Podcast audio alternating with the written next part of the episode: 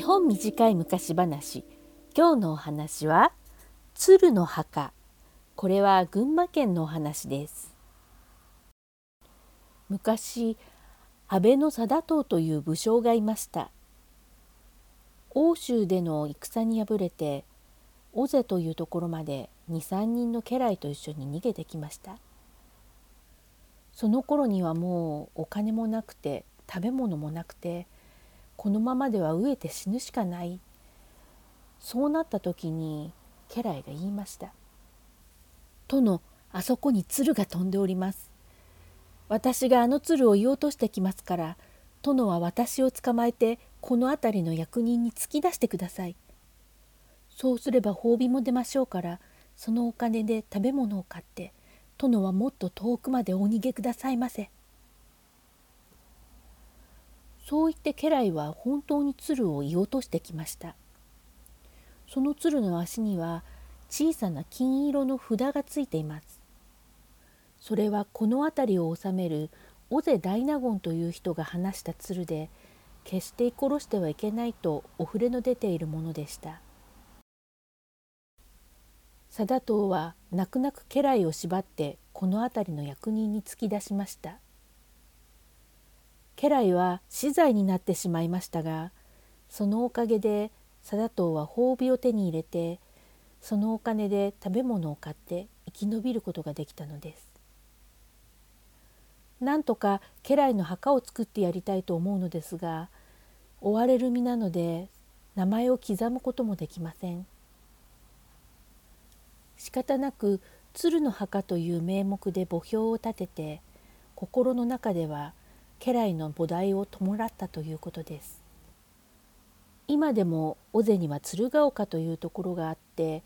そこは鶴のお墓を建てた場所だと言われています。ピンパラリのプ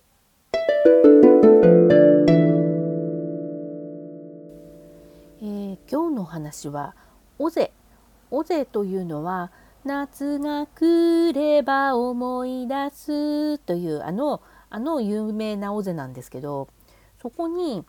鶴岡という丘があるそうなんです私尾瀬行ったことないのでよくわからないんですけど、えーと、とその丘はとにかく鶴のお墓だという言い伝えがあるそうなんですね。で一つは今日お話ししたみたいに安倍貞党という人にまつわるお話なんですが他にも、えーと、普通の漁師さんが禁じられている鶴を撃ってしまうそうしたらあの原因不明のこう病気か何かですぐ死んでしまうんですね。また別の漁師さんがその鶴を撃ってしまって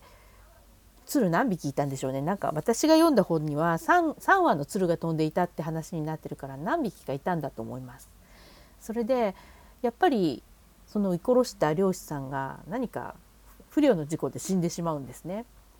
それで恐れをなした村の人たちがこれは鶴のたたりに違いないとあのその辺りに鶴を埋めて鶴を供養したっていう話になっているらしいです。貞党の話はいい話ですよね。家来が自分を犠牲にしてお殿様にお金を作ってあげてそして逃がしてあげる。だだけどよく考えてみたら鶴を追い殺したらそこであの食べちゃったらいいと思うんですよ。あもちろん私たち今の私たちの感覚だと鶴を食べるなんてって思うかもしれないですけど江戸時代ぐらいまでは鶴は食べてたみたいなんですよね。それもあのかなり位の高いお殿様とか将軍様とかそういう人たちが喜んで鶴を食べてたという話を聞いたことがあります。だったらあの戦で負けて逃げてる途中ですから非常時ですしね居殺した鶴を何も周りに人はいないはずですだってもし誰か見てたら禁じられた鶴を撃っちゃってるわけですからもう大騒ぎになっちゃうはずですよね。でも誰も見ていないから貞党が家来を捕まえて役人に突き出した。